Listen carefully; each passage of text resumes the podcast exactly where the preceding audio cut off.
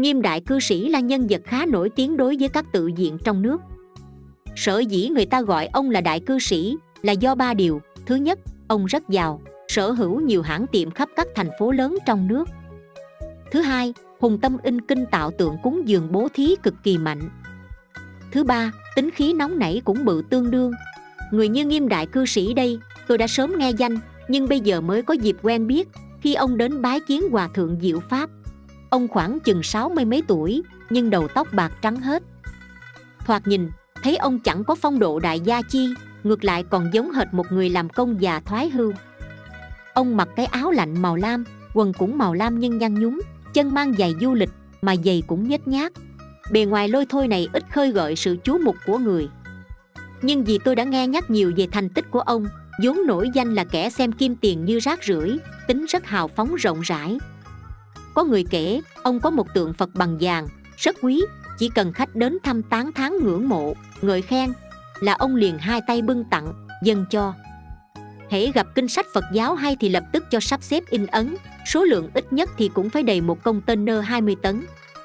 Ông mà đến chùa nào, chỉ cần phát hiện bàn ghế chén mâm, nghĩa là thấy vật dụng chùa không đủ dùng hay bị hư hao, thì lập tức bỏ ra số tiền kết xù để ủng hộ sau này ông tuyên bố, bây giờ tôi không đưa tiền nữa mà sẽ trực tiếp mua vật chùa cần đem tới.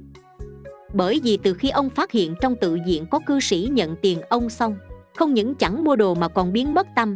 Tôi cúng dường mà tạo dịp cho họ xuống địa ngục thì tôi cũng có tội, nên từ nay về sau tôi chỉ cung ứng đồ chứ không đưa tiền. Ông trợn mắt, nói với vẻ rất tức giận, ông còn vì ngôi chùa nọ tạc một tôn tượng quan thế âm cao 22 mét bằng gỗ thơm, cho thép vàng toàn bộ là hai ký tiêu hơn trăm vạn nhân dân tệ. Hòa thượng diệu pháp mời ông ngồi. Hiền hòa hỏi, sớm đã nghe nói về ông, có chuyện gì mà muốn tìm ta? Hiện tại ông đã thoái hưu rồi có phải không? Nghiêm cư sĩ kể hai chân mình đi đứng khó khăn, cảm giác rất nặng. Ngoài ra còn bị nhức đầu mấy mươi năm nay, đã khám đủ các bệnh viện nổi danh trong nước lẫn ngoài nước, tốn bộn tiền, nhưng không hiệu quả. Ông cũng có bái thỉnh mấy vị phật sống tây tạng, xin quán đỉnh cho, nhưng cũng không dứt được chứng nhức đầu hiện tại ông giao xí nghiệp cho các con quản, tự mình niệm phật, tới lui các tự diện. Thực tế là muốn cầu chư phật bồ tát gia trì cho bệnh thuyên giảm nếu không, ông ăn ngủ đều bị phiền muộn, cho nên hay phát cáo bực. Ông thành thật thưa với sư phụ, con thừa hiểu tiền tài thế lực dù lớn cũng không thắng nổi nghiệp lực, không giúp giải hết ưu tư. Cho nên mấy năm nay con tận lực làm chút việc cho phật giáo, hy vọng tương lai lúc ra đi có thể yên lành giảng sinh không thống khổ đọc cuốn báo ứng hiện đời rồi con mới biết danh sư phụ. Thông qua nhiều mối giao lưu, dò la dữ lắm mới rõ được chỗ ngài cư trú, nên mạo muội tìm đến bái kiến. Con cũng hiểu ngài bế quan tu không tiếp khách, nhưng con vẫn cố chấp, ráng tìm đến trước cửa, xin hòa thượng từ bi hiểu cho mà tha thứ. Con một mực rất muốn biết, tại sao con vì phật giáo tạo nhiều công đức lớn nhỏ có đủ, thậm chí đã ăn chay bao năm nay, chẳng những bệnh nhức đầu không lành mà chân cũng có vấn đề. Mong hòa thượng từ bi khai thị hòa thượng bảo, cư sĩ chẳng nên khách sáo, tôi sở dĩ không tiếp khách là vì khí lực chưa đủ. Lúc sách báo ứng hiện đời chưa ra, tôi có thể tùy duyên mà giảng nhân quả để cảnh tỉnh thế nhân. Nhưng khi sách ra rồi, lại thành giống như quảng cáo về tôi, khiến nhiều độc giả không minh bạch đạo lý. Chỉ biết hướng ngoại cầu, đi khắp nơi tìm hòa thượng diệu pháp, biến tôi thành thần y, làm vậy là quá sai lầm. Nếu như không biết hướng nội cầu, tự sửa ngôn hạnh cho minh chánh thì dù có gặp quan thế âm bồ tát, cũng không thể ly khổ đắc lạc. Những chuyện khác của ông tôi không cần bàn, trình độ văn hóa ông không cao, nhưng ông biết tại sao sự nghiệp mình quá thành công không? Nghiêm cư sĩ đáp dạ đây là nhờ chính sách tốt của quốc gia. Sư phụ bảo, nói thế chỉ là duyên phụ, một phần nào thôi, toàn quốc người mở xưởng làm ăn rất nhiều, nhưng thành công như ông đây có rất ít. Nghiêm cư sĩ hỏi, vậy, nhất định là nhờ nhân gieo đời trước của con sư phụ nói, vì sao ta nhắc việc này với ông? Bởi nó liên quan đến chứng nhất đầu của ông. À vợ ông vì sao không đi theo hả? Vốn là vợ con cũng định đi, nhưng do trong nhà có nuôi một con chó đức, nếu bà đi thì không ai chăm sóc nó. Thưa sư phụ, vì sao ngài hỏi về bà ấy? Sư phụ nói, bởi vì ông đi đâu vợ ông đều quấn quýt đeo theo mà. Nghiêm cư sĩ cười đáp dạ đúng vậy. Con đi đâu bà cũng đòi theo, xa một chút thì không yên tâm có lúc con cũng cảm thấy hơi phiền.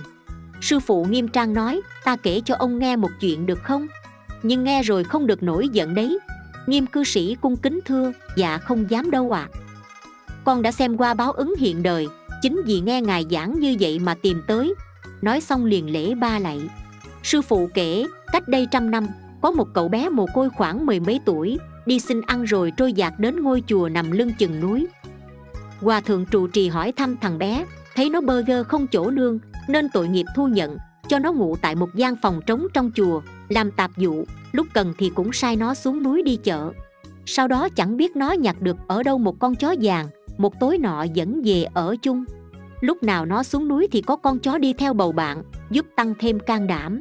Mỗi khi nó về đến chùa thì con chó vàng luôn tiến đến trước, đập cửa sủa gâu gâu gọi người dùm. Ban đêm cậu bé và con chó ngủ cạnh nhau cả hai cùng nương nhau mà sống. Mỗi mồng một hai ngày rằm, thường có nhiều thiện nam tín nữ dưới núi lên giếng chùa. Nhìn thấy gái, trai già trẻ hân hoan bái phật thắp hương, vui đùa hớn hở, cậu bé càng thêm thèm thuồng ước ao. Tự cảm thán và hay nói với con chó, tao tương lai chỉ cần cưới được cô vợ nghĩa tình cỡ như mày là tốt rồi, ngày ngày quấn quýt đeo theo tao, bầu bạn rất tuyệt.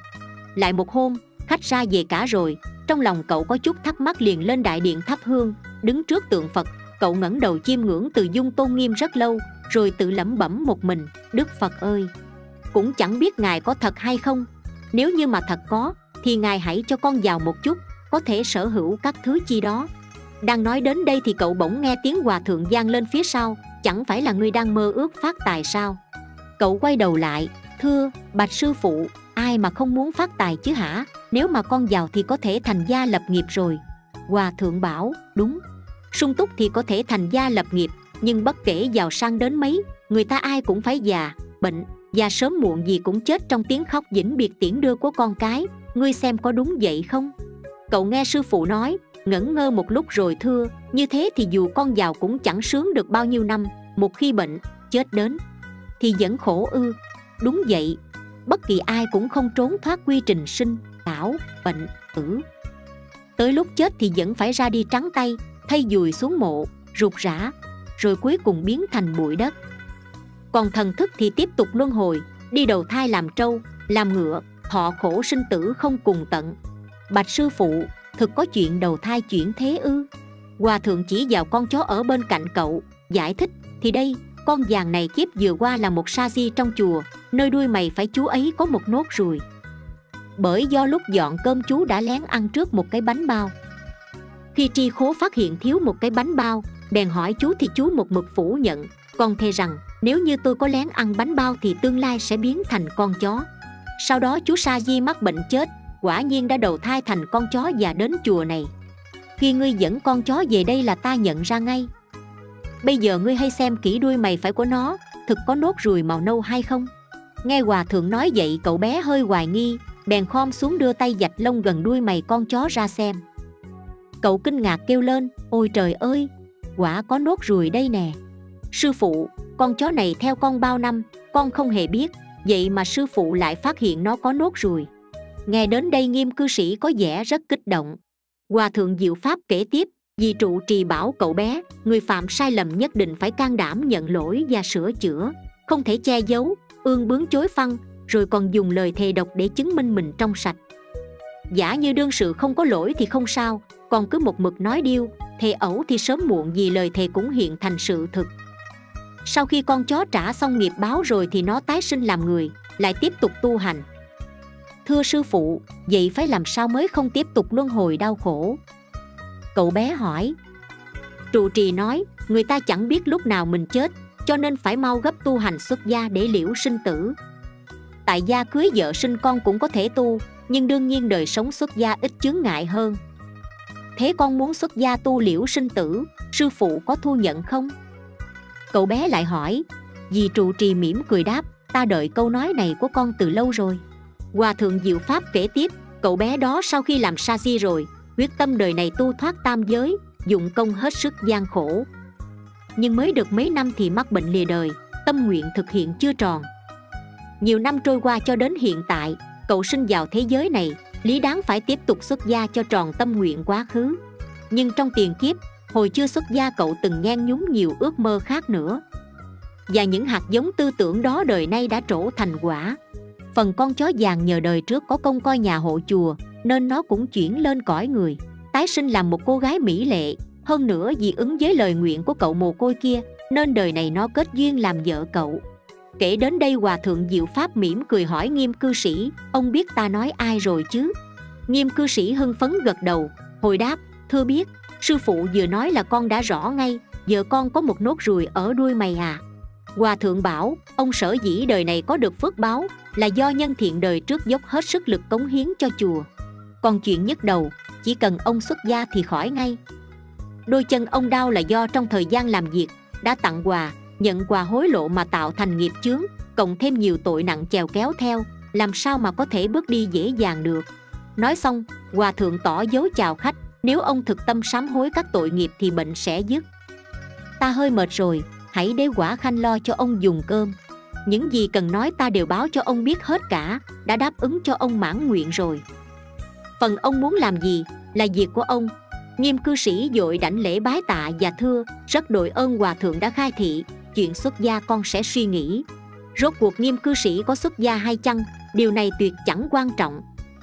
Hiện nay chẳng phải người ta ai cũng ham phát tài giàu có sao? Tôi ghi câu chuyện này ra là muốn chia sẻ, mắt mọi người con đường làm giàu, đó là in kinh hoàng pháp, cúng dường phật, pháp, tăng. Bất kể bạn gặp duyên tốt đến đâu, nếu bản thân không gieo nhân thì chẳng thể gặt quả. Giống như bạn không trồng trọt, thì dù có ban cho bạn dùng đất màu mỡ đến mấy bạn cũng không thể thu hoạch được gì. Trích báo ứng hiện đời. Ni sư hạnh đoan dịch. Câu chuyện đến đây là hết. Cảm ơn các bạn đã chú ý theo dõi. Nhớ follow kênh mình để được nghe những câu chuyện phật giáo ý nghĩa mỗi ngày nhé.